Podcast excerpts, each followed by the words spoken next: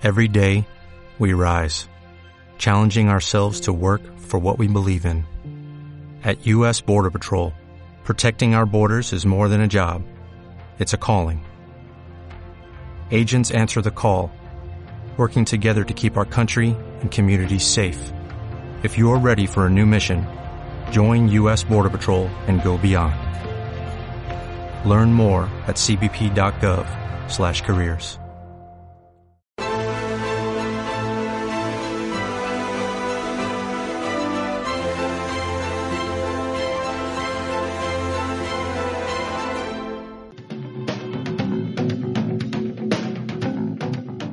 ¿Quieres formar parte del club de miembros de estado de alarma? Sea un suscriptor premium y apuesta por un contenido libre que defiende a España. Te damos varias opciones. Echa un vistazo a las distintas categorías y dependiendo de la aportación que desees hacer, elige una. Con eso aportarás a que sigamos pudiendo crear este contenido. De parte de todo el equipo de estado de alarma, gracias por tu apoyo. Muy buenas a todos, espectadores de Estado de Alarma. Estamos aquí en la playa de Illetas de Formentera, donde hemos estado haciendo un reportaje la gente del Beso Beach, este chiringuito muy famoso que es conocido en el mundo entero, donde Marion Rajoy pasó sus vacaciones el verano pasado, incluso pudo bailar y beberse un mojito. Quien te ha visto, quien te ve, Rajoy. La verdad que es un chiringuito espectacular. Agradecer a sus socios por habernos dado esta entrevista. La podrán ver en los próximos días porque nosotros seguimos apoyando el turismo nacional. Es cierto que hay que informar de la ola de rebrotes, de las medidas preventivas, de que España es el país que peor está conteniendo la segunda ola del virus, pero también es bueno que los medios de comunicación, como estado de alarma, apoyemos al turismo nacional, a los empresarios, a los emprendedores que este están pasando realmente mal y demostremos con nuestra presencia in situ de que hay medidas de seguridad, de que la isla Baleares es un turismo seguro, de que Galicia también, de que el País Vasco también, de que Cataluña también y de que hay locales que están cumpliendo a rajatabla esa medida de seguridad. Nosotros estamos yendo a esos locales y estamos apoyando firmemente el turismo nacional en este año que es crítico. Así que los espectadores de Estado de Alarma que estén viendo este programa, que no tengan miedo, que cumpliendo las medidas de seguridad, llevando mascarilla, guardando las distancias de seguridad, eh, poniéndose el gel hidroalcohólico, como aquí están haciendo los bares que estamos entrevistando, los encargados, los hoteles, pues obviamente no va a haber posibilidades de que te contagies. Está claro que da mucho miedo ver los telediarios, pero fijaros en qué entorno estamos, en un entorno idílico, unas playas preciosas, esta Ibiza y será más bonita que nunca por este parón del turismo que obviamente está provocando que haya una regeneración de playas, una regeneración de, del mar, que el agua esté más transparente que nunca y fijaros el entorno que la verdad que es todo un gozo. agradecer también a los Patreons, a los miembros de la comunidad de YouTube que nos apoyáis económicamente y aclararles que estos viajes no suponen ningún coste, que siempre hay personas que siguen el programa que nos costean lo que nos supone venir aquí y aunque nos costase dinero, yo creo que es importante hacer este esfuerzo este verano de recorrer toda España para apoyar al turismo nacional porque se están viviendo momentos muy críticos. Hemos visto en Ibiza cómo hay muchos hoteles cerrados, cómo esos ERTES van a acabar siendo ERES, pero claro, es que hoy los datos de la encuesta de población activa son terribles. Ya podemos decir que este gobierno es el gobierno del paro, el peor gobierno de la historia en gestión de trabajo, hemos batido todos los récords negativos en nuestra historia reciente, hemos destruido, este gobierno ha destruido más de un millón de empleos en este trimestre, es una auténtica barbaridad. Prepárense los espectadores de estado de alarma para ver situaciones que jamás habéis imaginado, colas de hambre, amigos que se quedan en el paro y obviamente un gobierno que tiene a sinvergüenzas como Fernando Simón que le está agradeciendo a Bélgica que no nos manden turistas, agradeciendo a Gran Bretaña que no nos manden turistas, es decir, boicoteando a su propio país. Que vale que sea científico, como lo han defendido, pero él tiene que saber que una cosa es pedirle a los turistas que guarden la medida de seguridad, que usen mascarillas, otra cosa es que pongan controles de temperaturas en aeropuertos y otra bien distinta es decir directamente agradecer a los países europeos de nuestro entorno que nos boicoteen. Porque es que al final con ese boicot lo que está provocando es que muchas personas que deberían estar trabajando en este momento, pues no trabajen porque si un turista tenía previsto venir a España, un turista belga, pues ya no va a venir porque se lo está diciendo su gobierno belga y también el gobierno español. Hemos visto lo que está haciendo la tour operadora TUI, cancelando los vuelos ¿no? a, nuestro país y estamos viviendo una situación estrambótica. Es que el representante del gobierno frente al coronavirus, el gurú, el que nos tendría que transmitir tranquilidad, el que nos tendría que pedir que guardásemos la medida de seguridad y la medida de prevención que él no guardó cuando viajó a Portugal a surfear, está generando alarmismo. y hay que salvaguardar las medidas de seguridad, las condiciones sanitarias, pero también la economía. No podemos permitir que este sinvergüenza haga un llamamiento a los países europeos al boicot a España, porque la economía se va al garete, lo hemos visto con esa encuesta. Pedro Sánchez, vamos a ver hoy declaraciones que le hizo a Pedro Piqueras, está salvando a Fernando Simón, es una estrategia para chicharrarle, lo vamos a comentar con Luis Valcarce, con Sergio Fidalgo del catalán.es, Luis Valcarce, periodista digital, con Roberto Centeno, vamos a hablar también de si este economista llamado Pedro Sánchez, este doctor que hizo una tesis plagiada, que se la hizo, presuntamente un amigo de Miguel Sebastián, realmente sabe de números. Ayer con Pedro Piquera demostró que esos 140.000 millones de euros que vamos a recibir de Europa no tiene idea de lo que representa nuestro PIB. O sea, él dice que representa el 60%, realmente representa un 11%. Es decir, tenemos un doctor que en teoría es doctor en economía, que no tiene, con perdonen, ni puta idea de economía, o al menos tiene un asesor que tiene menos idea que él mismo. Está claro que este gobierno, con lumbreras como Carmen Calvo, que ayer también dio unas declaraciones completamente lamentables, nos va a llevar a la ruina, que nos ha pillado la peor crisis de nuestra historia con los peores gestores y que tenemos lo que nos merecemos. Ustedes, no vosotros, los espectadores de alarma, sé que no habéis votado mayoritariamente al PSOE, pero los que lo han votado, disfruten de la votado, más de un millón de empleos destruidos en este trimestre y prepárense para la que viene en octubre, noviembre, cuando la realidad del coronavirus y la crisis económica nos ponga frente al espejo. Y ahí a mis amigos que votaron el PSOE les recordaré que disfrutéis de lo votado porque nos vamos al garete y todos los indicadores económicos hablan de que las previsiones económicas van a ser aún peor de lo que presupone el gobierno, que está tratando de decir que aquí no pasa nada, que aquí no va a ser todo tan malo como ellos o como nosotros queremos, pero hablas con los comercios, hablas con los empresarios que están cerrando, hablas con los empleados que no encuentran trabajo y está claro que la situación va a ser dantesca y que vamos a un régimen social comunista donde estos, en vez de apoyar a los empresarios, a los emprendedores y a los autónomos, lo que quieren es generar redes clientelares con la paguita y en vez de bonificar a esos empresarios para que contraten a las personas vulnerables, pues estamos creando una sociedad de vagos, una sociedad donde no va a haber meritocracia y donde no se va a apoyar ni el emprendimiento. Entonces, los inversores también están viendo a España como un país no apto ahora mismo para invertir por la incertidumbre que transmite el gobierno, con lo cual la ecuación perfecta para la ruina se está produciendo y esperemos al menos, como dice Carles Enrique, que esta situación económica lo único bueno que tenga sea que eche a estos golfos a la calle, a Pedro Sánchez, a Pablo Iglesias, al cual se le acumulan los casos, las placas de Podemos siguen y hoy vamos a hablar del segundo episodio de la tía como si no está Pablo Iglesias, pues parece ser que creó incluso una empresa pantalla para ocultar esa comisión de más de 72.000 pavos para una sede que Podemos debería cerrar en los próximos meses porque está claro que ha montado la sede más grande de su historia en el peor momento de su historia cuando prácticamente están en vías de extinción, como se ha visto en Galicia, donde no lo han votado ni los familiares del candidato. Muchísimas gracias a todos. Empezamos con un breve vídeo y volvemos desde aquí de la playa de Formentera, un sitio espectacular al cual animo a los espectadores de Estado de Alarma que vengan a apoyar el turismo nacional. Un abrazo fuerte.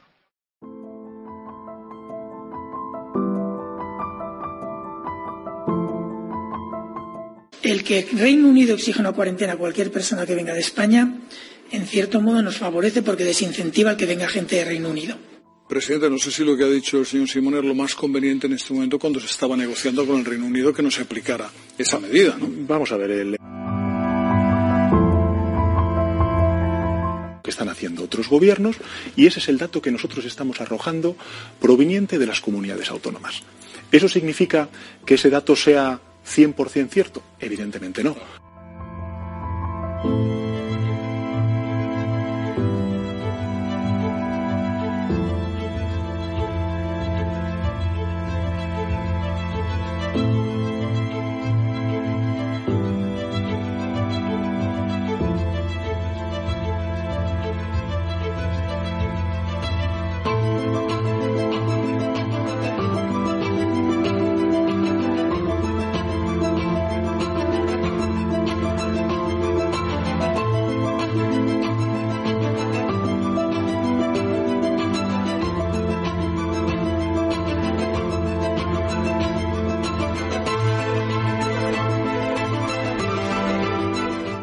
Partir de ahora vamos a pedir que esta mascarilla sea obligatoria en todos los espacios públicos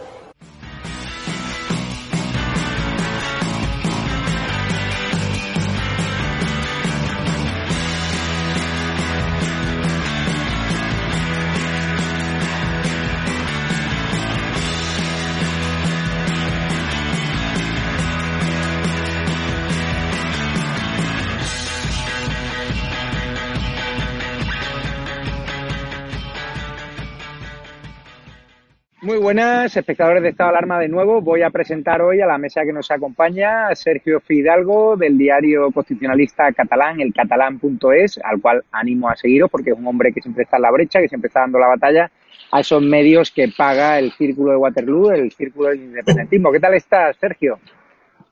Bien, bien, respirando libertad porque hoy casualmente yo estoy en Madrid, con lo cual se agradece mucho venir a tomar aire fresco y tomar fuerzas.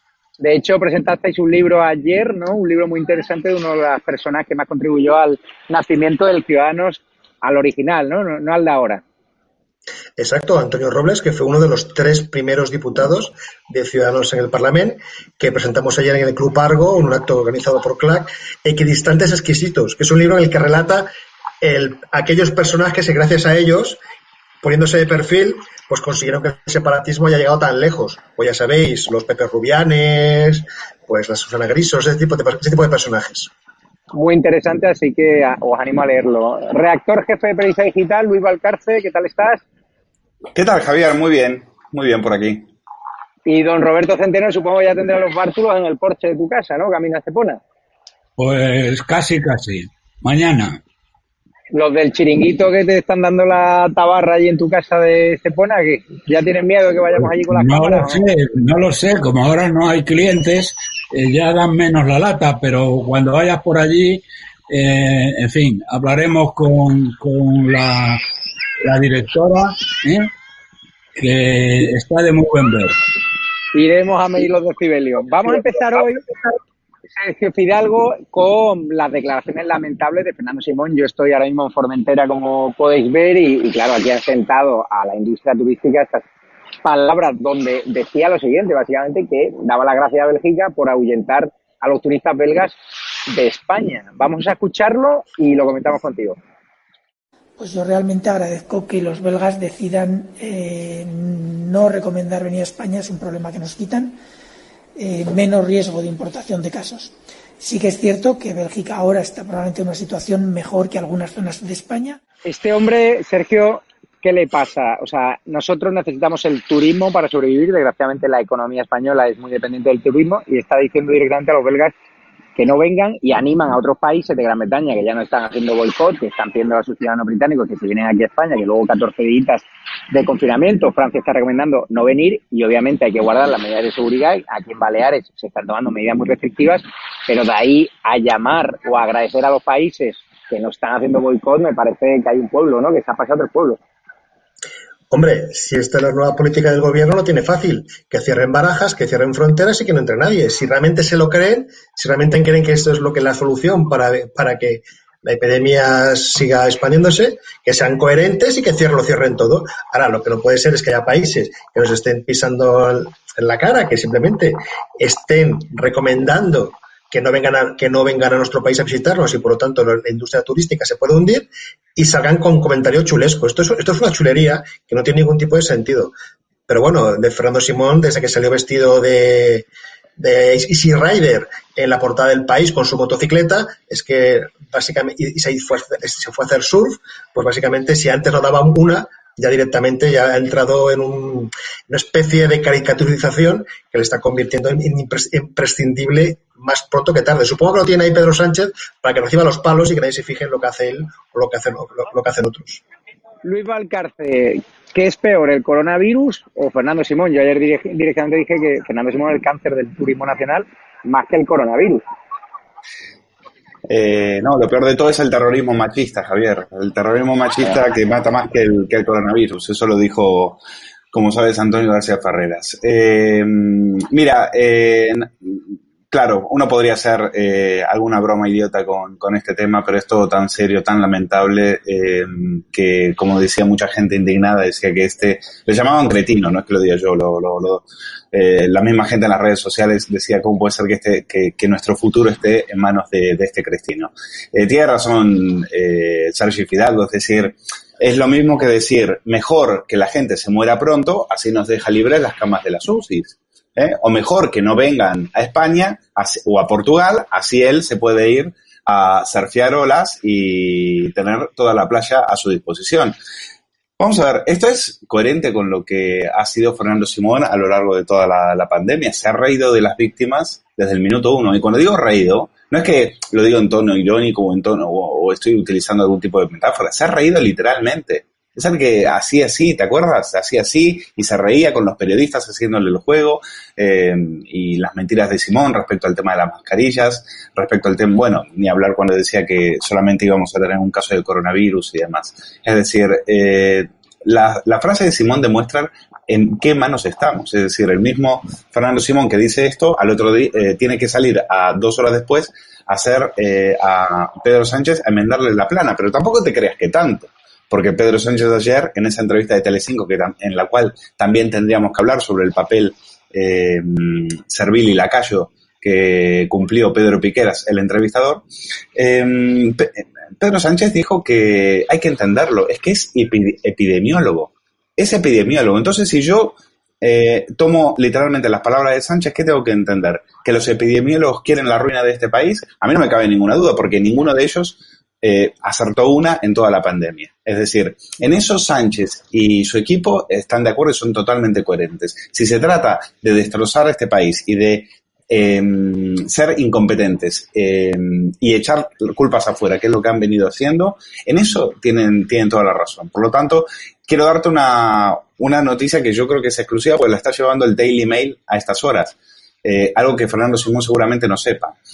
Gran Bretaña toma esa decisión no para castigar al turismo, sino para eh, porque 10 británicos regresaron de España con coronavirus. Y viendo lo que viendo la situación de los británicos es cuando los, eh, los ministros de, del gobierno de Boris Johnson deciden tomar esa, esa decisión. Por lo tanto, estamos en manos de un charlatán eh, de un cantamañanas y que Dios nos apañe. Madre mía, ya que te has referido a la entrevista muy comentada de Pedro Sánchez ayer con Pedro Piqueras, vamos a ver un fragmento y lo vamos a hablar con Roberto Centeno, que es realmente un catedrático de economía y no como el doctor fake de Pedro Sánchez, que no sabe ni lo que representan las ayudas europeas al PIB español. Vamos a escucharlo. Utilizados, ¿ya qué sectores van a beneficiar? Eh, esos 140.000 millones de euros representan, para que se hagan una idea, eh, aquellos que nos están viendo, en torno al 60% del Producto Interior Bruto en el año 2019. Es decir, estamos hablando de unas magnitudes inéditas. Para... ¿Cómo van a ser utilizados y a qué sectores van a beneficiar?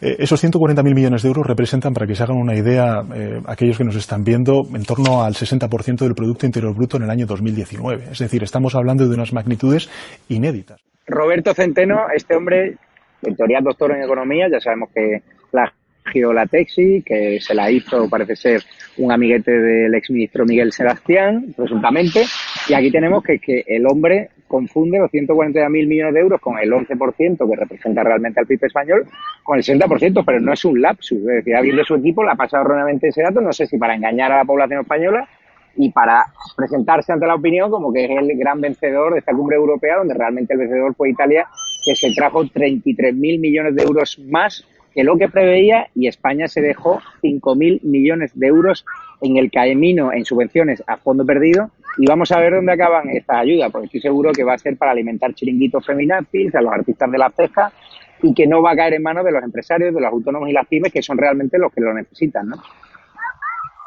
Bueno, vamos a ver. Eh, primero, te quiero hacer una pregunta. ¿Tú sabes cómo le llamaban en Bruselas eh, durante los días que estuvieron allí eh, discutiendo cómo se repartía dinero? Tijera, papel y. ¿No? Sin tijera y boli o sin, boli y papel sin, o cómo? El sin papeles. Le llamaban el sin papeles. Hay unas fotos increíbles, una en particular en donde está eh, donde está la señora Merkel, donde está el presidente francés, eh, donde está el holandés y donde está este payaso. Eh. Bien, eh, los demás están con lápiz y papel haciendo números y este con los brazos cruzados. Una cosa de vergüenza. Mira, en, los días que estuvieron en Bruselas hubo montones de reuniones bilaterales. A este no le llamaron a ninguna. Nadie quería hablar con él de nada porque es que no pinta nada. ¿eh? No pinta realmente nada. Y ha conseguido, eh, tú lo has dicho, ha conseguido, al final del día, ha conseguido 36 mil millones menos de lo que consiguió Italia. Pero, en fin, eso es lo menos importante. Lo más importante el problema al final del día es que los españoles tienen muy mala memoria, ¿eh? muy mala memoria. Eh, aparte de que están mal informados, ¿eh? porque todos los grandes medios de comunicación están en manos del gobierno, directa o indirectamente, es que tienen muy mala memoria.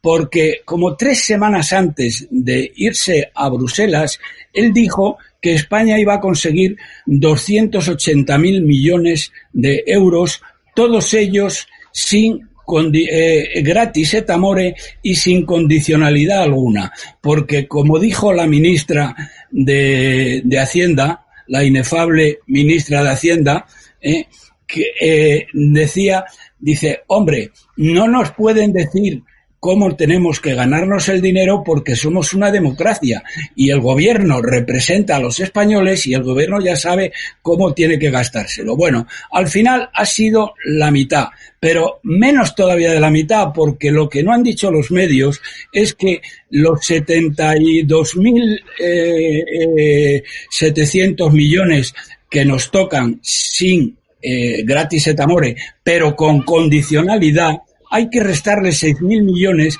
que tiene que pagar España extra de más a la Unión Europea por la salida de Gran Bretaña. Con lo cual, al final del día, el dinero que recibiremos eh, gratis et amores son 66.000 millones. Pero ojo, ojo, ayer comentaba en, en, en el programa de Trump cómo Trump pone ahora un trillón de dólares de nuevo encima de la mesa que los va a repartir directamente a las familias. ¿eh? Van directamente en cheques a las familias. Eh, es el segundo round, del tema. Primero, Estados Unidos eh, paga siete veces más per cápita de, o dedica siete veces más per cápita de lo que dedica la Unión Europea. Eh, en el caso de, pero y además es que lo da ya, porque es que te mandan los cheques firmados por Donald Trump y llegan directamente a las familias. ¿eh? Fulanito de tal, páguese 1.200 dólares, que son los cheques que va a mandar ahora, a todos los americanos, desde los bebés a los señores ya no, adelante contenido el dinero el dinero, perdóname, el dinero de la Unión Europea no va a venir a España hasta el otoño del año que viene, el otoño del año que viene, y que este imbécil diga que es el 60% del PIB, que serían aproximadamente, aproximadamente 700 mil millones de euros, es que no hay por dónde cogerlo. Es que no sabe ni lo más mínimo, porque un error de ese tipo no se puede cometer. Avanzamos. Pedro Sánchez, volviendo al tema de Fernando Simón, Sergio Fidalgo también se refirió al polémico gurú que tiene el gobierno, eh, la lucha contra el coronavirus. Ellos siempre se cuidan que lo colocó el PP, pero claro, el PP coloca una oveja negra, lo más normal es cesarlo, sobre todo cuando nos mintió a todos los españoles, nos dijo que aquí solo debe haber un contagio y cuando empezó a reírse en ruedas de prensa donde se estaba hablando de miles de muertos. Vamos a escuchar a Pedro Sánchez cuando le preguntaron por este asunto de Fernando Simón. El que Reino Unido exija una cuarentena a cualquier persona que venga de España, en cierto modo nos favorece porque desincentiva el que venga gente de Reino Unido. Aunque entiendo que para el sector turístico es mejor que venga desde el punto de vista sanitario, el reducir ese riesgo eh, marginal eh, también nos ayuda en cierta manera. Presidente, no sé si lo que ha dicho el señor Simón es lo más conveniente en este momento cuando se estaba negociando con el Reino Unido que no se aplicara esa medida. ¿no? Vamos a ver, eh, creo que en toda decisión pública que se tome hay que saber combinar la perspectiva sanitaria de la perspectiva económica y empresarial. El doctor Simón es un epidemiólogo y sabemos que precisamente para parar, para frenar, mantener a raya el virus del COVID lo que tenemos que hacer es, eh, bueno, pues cuanto menos movilidad mejor pero evidentemente tenemos que incorporar también la perspectiva económica y empresarial a las decisiones públicas que podamos tomar. ¿Qué te parece, Sergio Fidalgo? ¿Le está defendiendo este gobierno? Hay días que parece que no ponen la mano al fuego por él, otros que sí. ¿Usted cree que, que Fernando Simón forma parte del marketing de Moncloa o simplemente una estrategia para chicharrarlo a él y que Pedro Sánchez salga indemne de esta crisis? Por supuesto, es una estrategia para chicharrarlo. Sí, es, maravilloso como por una parte le decía, sí, sí, hay que hacerle caso, pero por otra parte hay que hacer la perspectiva económica. ¿Sabes qué? Pedro Sánchez siempre tiene una, una, perspectiva, solamente tiene una, que es voy a salvarme yo, voy a quemarme lo menos posible y que tenga que morir por mí que lo haga. y Fernando Simón tiene aquí en la frente un cartelito que pone próxima víctima política de Pedro, de Pedro Sánchez. Y ya está, le va a dejar que siga diciendo las suyas, que siga quemándose y cuando ya sea insostenible, lo sustituirá, pondrá a alguien más razonable y buena parte de la prensa, sobre todo la prensa más amiga, dirá, hombre, Fernando Simón ha hecho su trabajo, pero el señor Gran, Gran Sánchez tiene una gran perspectiva y ha decidido abrir nuevos caminos para que la, la, epidemia se corte y gracias a este nuevo gurú que hemos escogido lo conseguiremos. O sea, es propaganda pura de Moncloa, porque ya después de lo del surf, Fernando Simón quedó muerto definitivamente políticamente y lo aguantan simplemente para tapar todo lo que pueda la, la nefasta gestión de Sánchez un tiempo más. Luis Valcarza, yo la entrevista de Pedro Piquera al menos sirvió para que Pedro Sánchez ya reconociese que nos han mentido, ¿no? El que el dato de 28.500 fallecidos, se lo decía el otro día en la portada del país, ya lo comentaremos en tu sección mañana, supongo, de que esa portada de cuarenta y pico mil muertos realmente lo que esconde es un llamamiento de prisa, una presión a para que le suelte más viruta. Vamos a ver lo que decía Pedro Sánchez sobre esta cifra que no se cree nadie de los 28.500 muertos por la pandemia. Nosotros eh, estamos tomando los criterios eh, que nos ha planteado la Organización Mundial de la Salud. Nosotros estamos contabilizando aquellas personas fallecidas que hayan tenido previamente un test PCR positivo. Eso es lo que nos dice la Organización Mundial de la Salud, es lo que están haciendo otros gobiernos y ese es el dato que nosotros estamos arrojando proveniente de las comunidades autónomas. ¿Eso significa que ese dato sea 100% cierto? Evidentemente no. Hay estimaciones que están haciendo ahora mismo otras autoridades públicas, por ejemplo el Instituto Nacional de Estadística o el Instituto Carlos III, que efectivamente sitúa en los guarismos que usted indica el número de fallecidos en nuestro país. Cuando pase la pandemia, esta maldita pandemia, tendremos los datos suficientes como para tener un cálculo muy fehaciente de lo que ha ocurrido. Hemos sufrido una tragedia y no solamente por el número de fallecidos, de los cuales yo me hago cargo, sino también de las condiciones en las que han fallecido muchísimas de estas personas en una absoluta soledad. Luis Valcarce, parece ser que la presión del país ha hecho efecto y en Moncloa nunca querían reconocer que la cifra de muertos no era del todo real y ahora han cambiado de estrategia. ¿Qué pasa? ¿Ya tienen miedo a que su público, el que lee el país, les tome como mentirosos o cómo? Claro, lo del país le han puesto, le ha puesto en un aprieto, porque Piqueras si hubiera hecho su trabajo, que ayer no lo hizo, podría haber sacado la portada del país y le podría haber dicho, presidente, explique ese número, porque no es el número que ustedes dan. Y, pero si también eh, era tan fácil porque Sánchez le acababa de decir otra mentira a Pedro Piqueras. Mañana en el lado oscuro de los medios lo vamos a analizar bien, Javier, esta entrevista. Pero solo decir que Sánchez, ahí, en ese, en, este, en este pedacito de vídeo que acabas de, contar, de poner, ha mentido. Ha mentido de nuevo y, el, y, y, miente con la complicidad del entrevistador. La Organización Mundial de la Salud no dijo que solamente cuenta como muertos o fallecidos los que tengan PCR. Emitió un, un documento en español el 20 de abril en el que exponía que eh, su definición por fallecimiento de coronavirus podía ser eh, probable o confirmado probable o confirmado y decía que no solamente tenía que ser de PCR, podía ser de PCR o de cualquier otro tipo de prueba. Y te voy a decir algo más que te sorprenderá. ¿Sabes quién desmintió a Sánchez en esto? Neutral. Hasta Neutral, hasta Neutrola se ha, em, em, eh, se ha molestado en ir a buscar este dato de la Organización Mundial de la Salud y decir que esto era falso.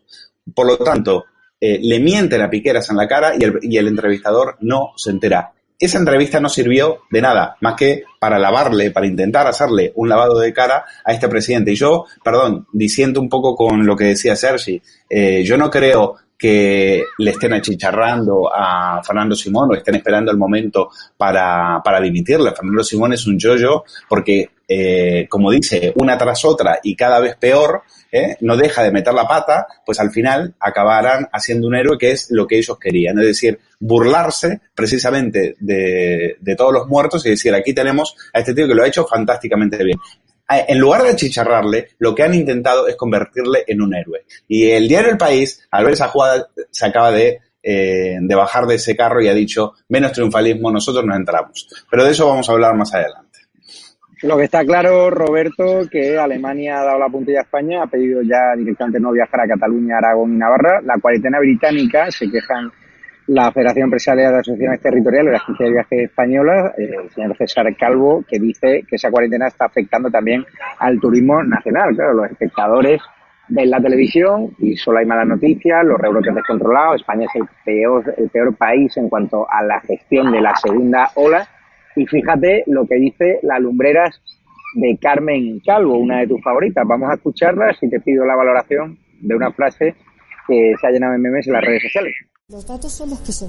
Hay rebrotes porque tiene que haberlo, porque hay contagio. Hay una parte del contagio que es asintomático y que es más complicado. Hemos hecho más de 4 millones de PCRs en este país, con lo cual tenemos mucho mejor diagnosticado dónde pueden estar los casos y cómo se siguen y cómo se para la capacidad de contagio que tienen y miren los datos sanitarios en este momento de las personas que tienen más riesgo, de las personas que lo pasan peor atravesando la enfermedad y de cómo estamos haciendo el camino que tiene que hacer ahora todas las sociedades del mundo para convivir desgraciadamente con este nuevo virus del que todavía la ciencia sabe relativamente poco hasta que aparezcan las vacunas. ¿Qué te parece, Roberto Centeno? ¿Hay rebrotes porque hay contagio y porque tiene que haberlo? No, hay rebrote porque ¿qué me va a parecer, ¿qué me, va a parecer? Tenemos el peor gobierno ¿eh? de todo Occidente, ¿eh? más que de Occidente, del mundo desarrollado. ¿eh? verdaderamente es que esta gente parece que ha salido de una escombrera. Lo que dice hoy eh, es más o menos igual que aquello que dijo ya hace algunos años, que el dinero público no era de nadie y por lo tanto si se gastaba daba exactamente lo mismo. Y luego ahora dice eh, que esto es una verdad como un templo. Y dice, hay rebrote porque tiene que haberlo. Bueno, pues muy bien, señora, ya me contará usted. Pero fíjate que esto mm, va a traer unas consecuencias eh, verdaderamente tremendas. Mira, el PIB, eh, perdón, la aportación del turismo al PIB es del 15%. Es el sector, en contra de lo que dice el ministro comunista de comercio, es el sector que más valor añadido tiene. Porque este imbécil confunde valor añadido con que la gente gane más dinero o menos dinero, que son dos cosas distintas. Bien, el 15%. Ahora mismo de eso está perdido por lo menos, por lo menos el 80%. ¿eh? Lo que significa que solo por el turismo el PIB va a caer aproximadamente el 11 11,5%. ¿eh? Si de eso le sumas lo demás, la cifra que nosotros habíamos calculado y que hemos mandado a Bruselas, y hoy precisamente acabamos de mandar unas aclaraciones que nos habían pedido, nos vamos a una caída del PIB del 17,6%. Y hoy hemos visto, no sé si lo vamos a hablar después o no, hoy hemos visto la cifra de paro, eh, la, EPA, ¿eh? de la encuesta de población activa, donde eh, bueno, es que hemos tenido un millón cien mil parados más, que no los ha contabilizado como parados el, INE, porque como para contabilizarlos como parados eh, se necesita que hayan hecho gestiones para buscar empleo la semana antes a la encuesta, ¿eh? y esta gente no lo ha hecho porque estaban estaban encerrados en su casa, los ha colocado como inactivos. Pero lo que significa eh, es que tenemos cuatro millones cuatrocientos mil parados ¿eh? Y el 20% de tasa de paro. Y a final de año, teniendo en cuenta que al menos un millón cuatrocientos mil de las personas que están en los, eh, en los ERTES va a pasar a ERES, ¿eh? o sea, no van a, la empresa va a desaparecer para cuando ellos quieran reentrar o, va a desaparecer o, va a hacer un, ERE de verdad nos vamos a encontrar a final de año con 5.600.000 parados, eh, que es el 26,4% de tasa de paro. Y así las cosas, el ministro de Seguridad Social dice que para poder pagar las pensiones tenemos que traer africanos a. ¿eh?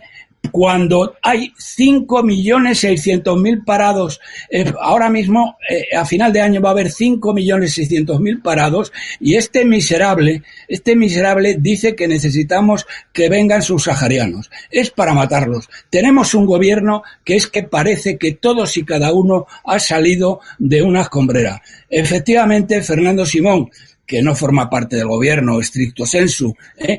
Que es un payaso, que tiene un currículum descerebrado, tiene un currículum vitae que da vergüenza leerlo. A este tío, coño, podían haber, aun dando por buenos los argumentos que dais de por las razones por las cuales este cretino está ahí, podían haber cogido a, un a alguien un poco más aseadito, porque verdaderamente es absolutamente acojonante la imagen que da este tío de lo que es el gobierno.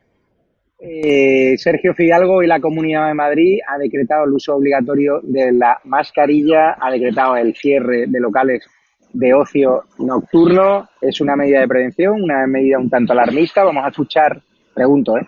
a Isabel Díaz Ayuso lo que ha dicho la presidenta de la Comunidad de Madrid por esta medida de choque. Obviamente la situación de contagios en la Comunidad de Madrid no tiene nada que ver con la que vivís en Cataluña, pero esto es lo que ha dicho.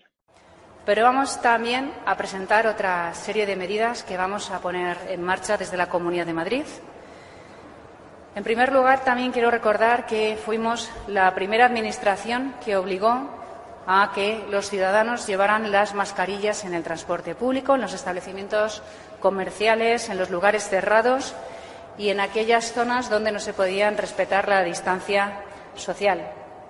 Y, de hecho, ahora mismo prácticamente todos los madrileños la llevan, como pueden observar en la calle. Prácticamente todo el mundo la está utilizando.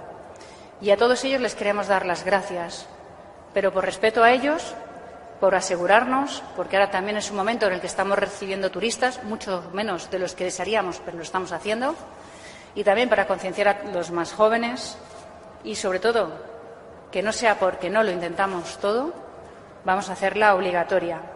Y lo va a ser también en las terrazas.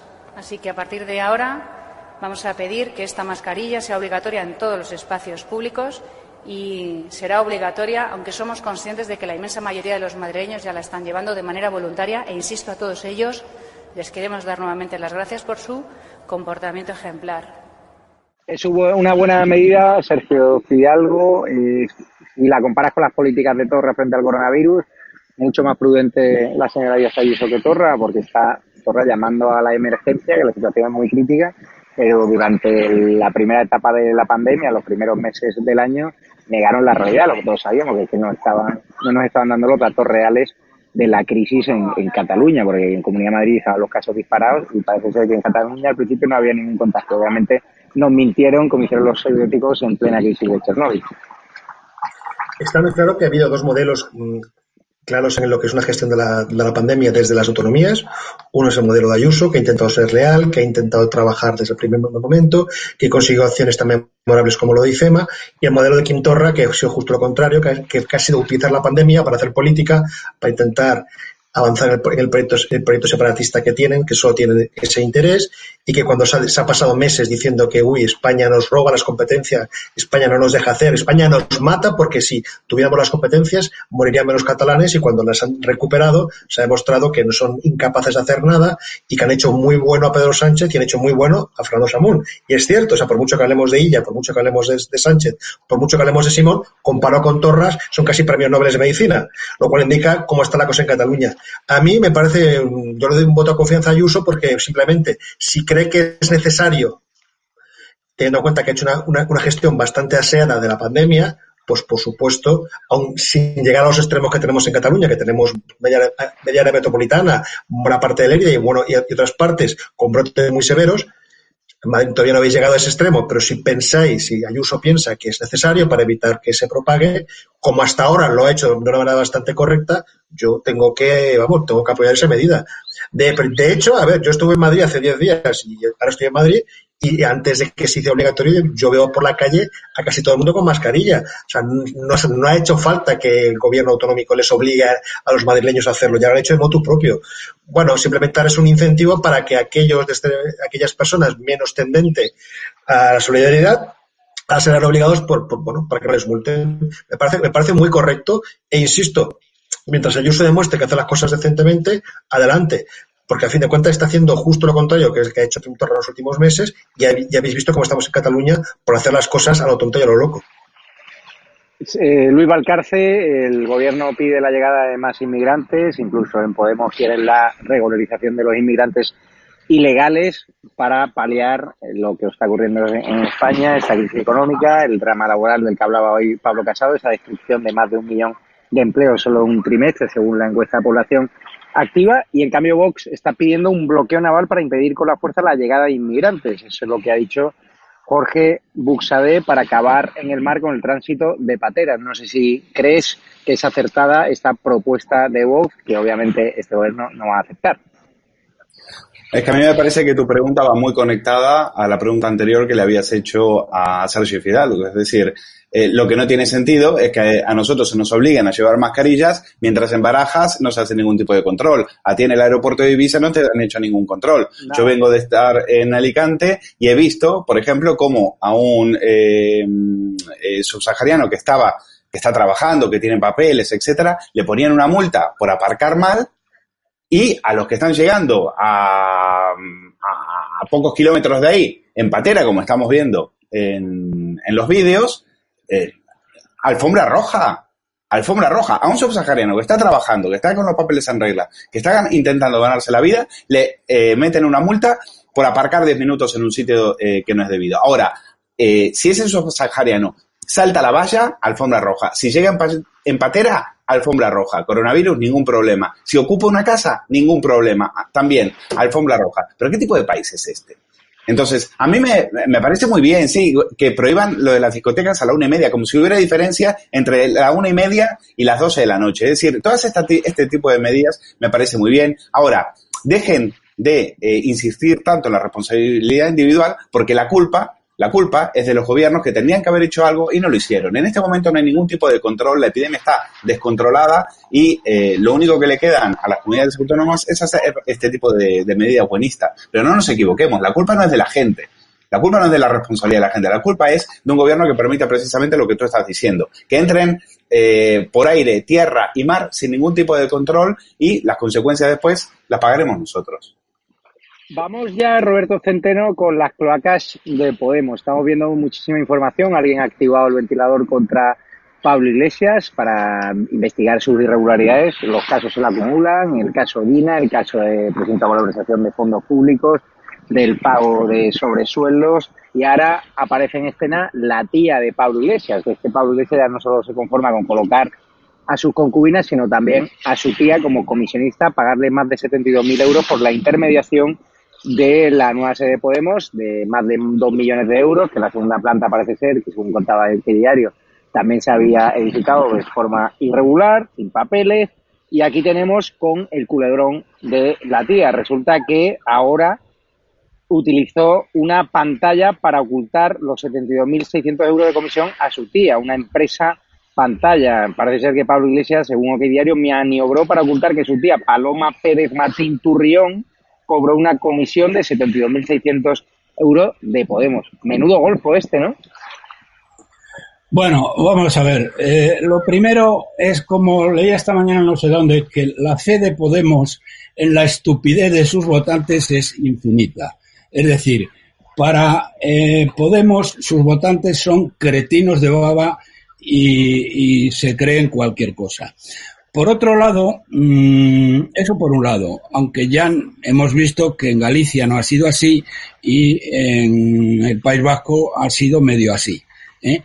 Eh, pero eh, lo que demuestra es una golfería verdaderamente tremenda. Lo de la tía, que haga de intermediaria y se cobre 72.000 euros del ala de comisión. Es verdaderamente de vergüenza. Pero dicho esto, y sea cual sea eh, la influencia que pueda tener sobre eh, la intención de voto de Podemos, mm, el problema eh, de Iglesias es que la justicia en España, todos los temas del caso Dina, etcétera, no tienen nada que ver con los temas por lo que le están, eh, digamos, le están investigando la Fiscalía General de los Estados Unidos, porque ahí le está investigando no por unas fotos eróticas que pudo destruir o no destruir, ¿eh? sino que le está investigando por sus relaciones con el terrorismo internacional, por sus relaciones con el clan de los soles, que son los militares, la cúpula de generales venezolanos que eh, tiene un clan llamado los soles, por los soles es por las insignias que llevan, ¿eh? y eh, él ha cobrado dinero de ese clan. y por otro lado, ha trabajado o ha favorecido mucho al, servicio de inteligencia de Irán, al BEBAC. ha habido gente de Hezbollah que ha pasado por España vía Venezuela y aquí se le han facilitado documentación falsa, etcétera. Y, digo esto porque lo que tiene encima de la mesa el fiscal general de los Estados Unidos es infinitamente mayor pero infinitamente mayor que las cosas por las que se le acusa aquí. Eh, yo no creo que la justicia española, por llamarlo de alguna manera, porque eh, la justicia en España no es independiente, no hay separación de poderes y aunque un juez eh, de, digamos, de segundo nivel pueda admitir a trámite e incluso condenar a este miserable, a este traidor a España Mm, eh, y a, este amigo de los narcotraficantes y de los ayatolas le pueda llegar a condenar alguna cosa, después eso va al Supremo y el Supremo ya se sabe lo que hace. ¿eh? Roberto vamos, vamos a avanzar con Sergio Fidalgo.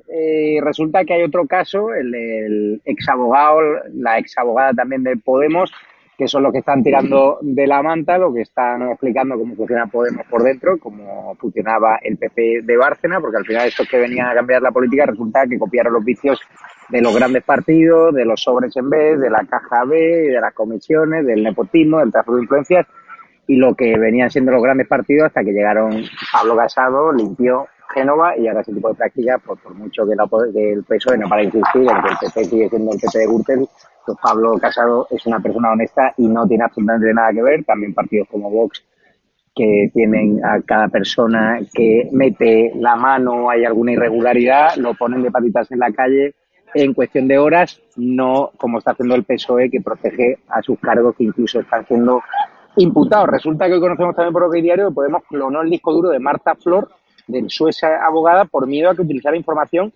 para chantajearle. Menudo culebrón. ¿A ti te suena de que Pablo Iglesias ya está en sus últimas? Estas filtraciones, obviamente hay un interés, tanto de dentro como de fuera, como del PSOE, como del Estado, en cargarse Podemos, porque es que se le acumulan los casos en cuestión de un mes y medio, ¿no?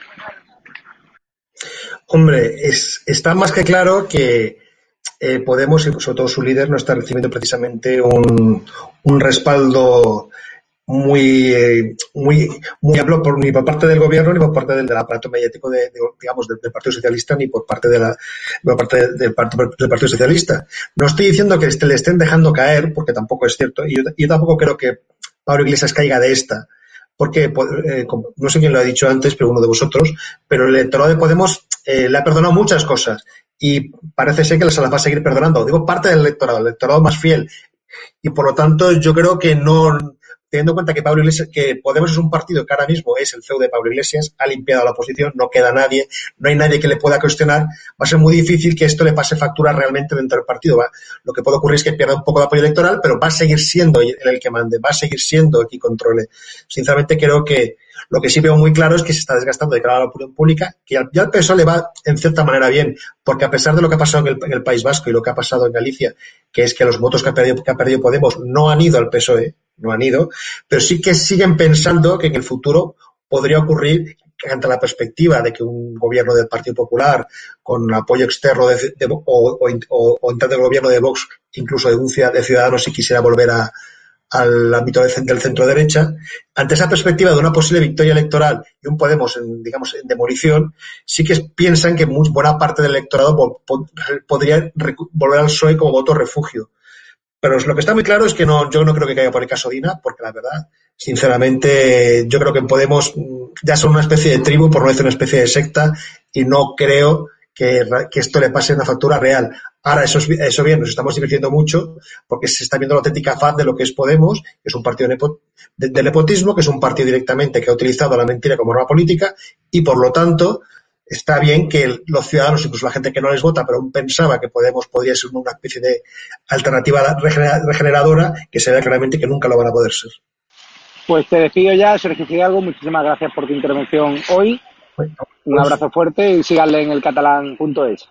Voy con Luis Valcarce porque resulta que cada vez que se acumulan casos contra Podemos, la Fiscalía aprieta para que salga a la luz pública, la opinión pública, una cortina de humo de todos los medios de izquierda han ido a saco hoy contra Ortega Smith porque en su momento acusó de violar y asesinar a las 13 rosas, ¿no? Estamos viendo como ahora hay muchas sentencias, el otro día condenaba a Germán Terz también por un asunto relacionado con el abuelo de Pablo Iglesias, que al final es una interpretación de la historia, ¿no? Porque aquí parece ser que ahora la justicia quiere imponer solo una memoria selectiva, una forma de ver la historia y claro, como siempre la historia hay varias versiones, hay una versión, la otra y luego lo que verdad ocurrió, pero está empezando a ser peligroso, ¿no? Que la justicia, o en este caso la fiscalía, ¿no? Ahora también se meta, ¿no? A ese revisionismo histórico, pero siempre del lado de la versión que le interesa a la izquierda. En este caso, vuelven a utilizar lo de las trece rosas y vuelve a utilizar el gobierno de la fiscalía para estigmatizar a Vox, para acorralarlo y para acusarle de un delito de odio, que es lo que tratan de imputarnos a todos los que estamos en la cuerda de la disidencia y somos críticos con el gobierno. Cada vez que quieren ir a por un periodista, por Cristina Seguía, por mí y tal igual, siempre hablan del delito de odio. En cambio, el delito de odio contra la izquierda, o, sea, o hecho por la izquierda, nunca se habla. La fiscalía nunca va por los Antonio Maestre y compañía, por los Rubénes Sánchez. Es decir, solo hay delito de odio en los periodistas constitucionalistas, en los líderes de Vox, en los líderes del PP, pero cuando el PSOE llama a la movilización contra una persona, lo señala públicamente, como en mi caso y tal igual, ahí no hay odio, ¿no? Bueno, esa fue la, razón por las cuales eh, se empezó a implementar, a ver la, posibilidad de un delito de odio. Eh, precisamente el odio solamente va en una dirección, que es eh, de, derecha a izquierda. La izquierda nunca insulta, la izquierda, si la izquierda insulta es libertad de expresión. Hemos visto un caso recientemente en el cual Pablo Echenique, el siniestro Pablo Echenique, fue exonerado precisamente por cuando llamó, recuerdas el caso de que ellos tenían a Pilar Baeza, que era una candidata en Ávila, que había sido condenada por asesinato, y ellos decían que, eh, eh, que, la, persona asesinada había sido un violador, cosa que no jamás se probó. Pues la fiscalía, eh, Echenique le llamó violador a esa persona y la fiscalía no vio delito de odio ni ningún delito, eh, pese a que eso era una falsedad. Ellos, eso era una, una violación del derecho al honor, pero la fiscalía no vio ningún tipo de delito. Sí vio delito cuando Herman Terch se metió con el abuelo de Pablo Iglesias. Y ahí sí le empapelaron con 12.000 euros o cuando Alfonso Rojo le llamó eh, chorizo y mangante y ahí también eh, le empapelaron. Bueno, ese es el doble, la doble vara de medir. En este caso ahora han sacado lo de la Fiscalía General del Estado, que ya sabemos de quién depende la Fiscalía. Bueno, pues eso, ¿no?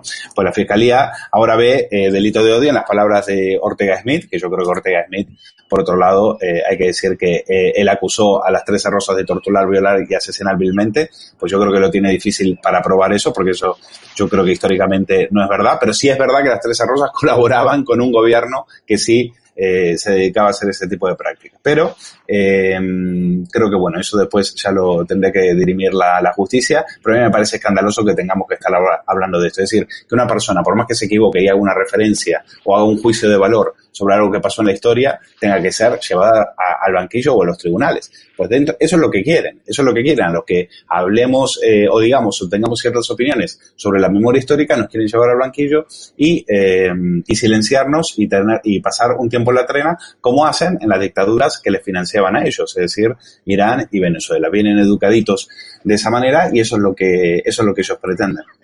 Pues te despido por hoy, Luis Valcarce. También, Roberto Centeno, nos hemos quedado sin tiempo.